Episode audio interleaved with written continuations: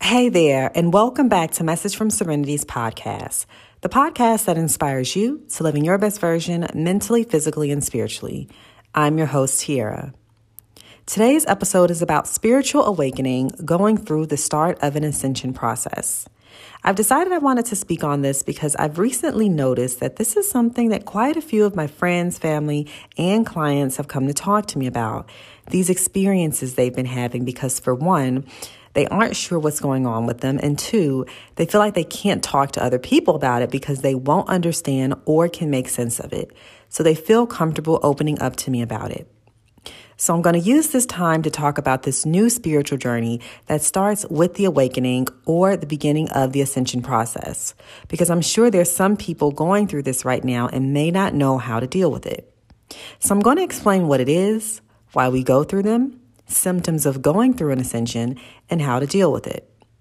So, if you've been feeling a little different or out of balance lately, stick around because this just might be the episode for you.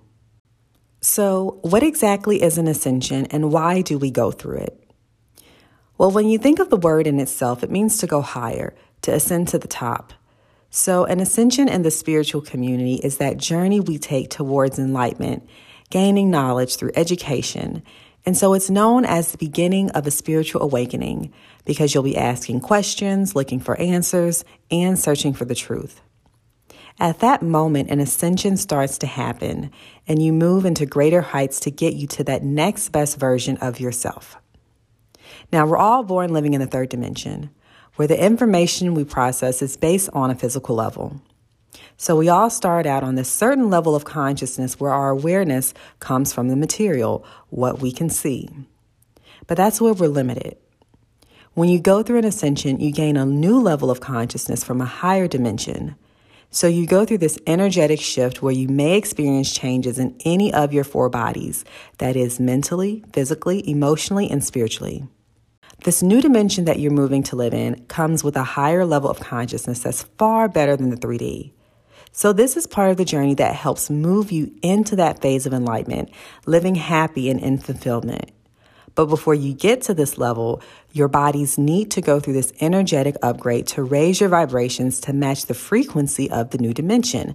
That's going to improve your level of knowledge and awareness. And like I mentioned, when you go through this shift, you're going to go through a series of mental, physical, emotional, and spiritual changes where you may feel lost or even crazy at times because there's no hard based evidence from science to say this is a real thing. But the conscious community knows that it is because we've been through it and share similar experiences when going through this first shift. Now, I just want to put out there that not everyone's ascension is going to be the same because we're all different. But most often, there are certain symptoms that most people have. So, I'm going to give you five common symptoms you may experience when going through a spiritual awakening. So, starting with number one, you may experience heightened sensitivity.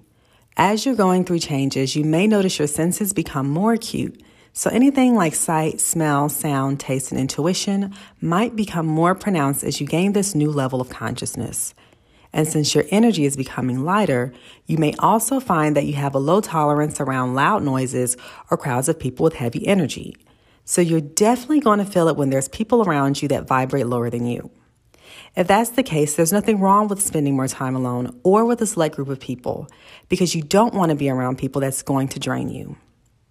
Going through this is a special process, so you want to make sure that you protect your energy as you go through this change. Number two, changes in your appetite. With this, you may want to eat more or your body may want lighter foods. It really just depends. But it's more common to want lighter foods because you're starting to vibrate on a higher frequency. Now, with me, I went through a period of about a few weeks where my body just wanted nothing but spinach and mushroom. That was pretty much all I ate. When I tried to eat something heavy, I had digestive issues, so I had to listen to my body and gave it what it needed. So if you feel like you want to eat more, then don't deprive yourself. Or if you feel like you want lighter food, like more grains, then eat light. But just listen to your body and give it the type of nourishment that it needs. Number three, your old life collapses. So, this is probably the most common one that almost everyone experiences.